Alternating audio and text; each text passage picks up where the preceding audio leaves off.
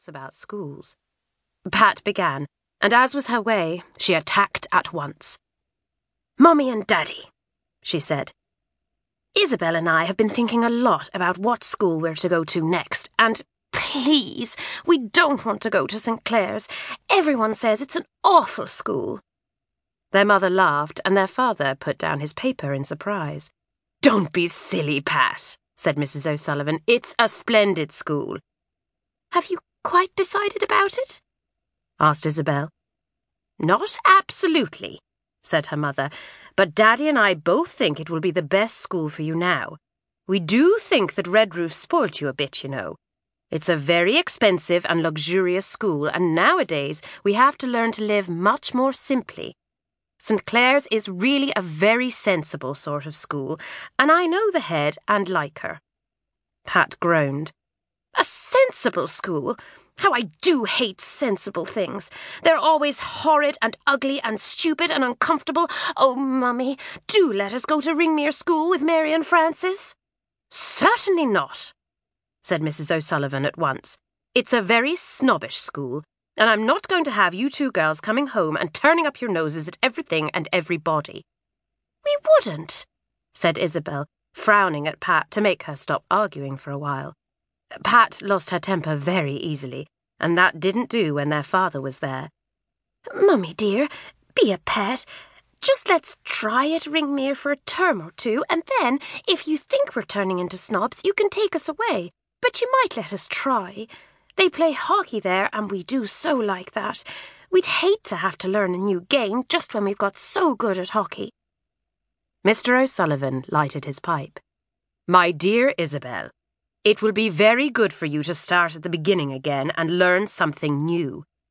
I've thought the last year that both you girls have become very conceited and thought far too much of yourselves. If you have to learn new things and find you're not so wonderful as you thought you were, it will be very good for you both. The twins went red. They were angry and hurt and almost ready to cry. Mrs. O'Sullivan felt sorry for them. Daddy doesn't mean to be unkind, she said. But he is quite right, my dears. You've had a wonderful time at Redroofs, had things all your own way, been head girls and captains, and really lived in luxury. Now you must show us what kind of stuff you're made of when you have to start as youngsters of fourteen and a half in a school where the top classes are eighteen years old. Pat looked sulky. Isabel's chin shook as she answered. We shan't be happy, and we shan't try to be, she said. Very well, be unhappy, said their father sternly. If that's the sort of silly attitude you've learnt at Redroofs, I'm sorry we let you stay there so long. I wanted to take you away two years ago, but you begged so hard to stay that I didn't. Now say no more about it. I shall write to St. Clare's myself tonight and enter you for next term. If you want to make me proud of you, you will cheer up and make up your minds to be good and hard working and happy at your next school. Their father relit his pipe and began to read his paper again. Their mother took up her sewing. There was no more to be said. The twins left the room together and went into the garden.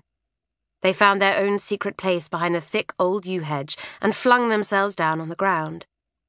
The evening sun threw its slanting golden rays around them, and they blinked in its brightness. Tears shone in Isabel's eyes. I never thought Mummy and Daddy would be so hard, she said. Never. After all, we ought to have some say in the matter, said Pat furiously.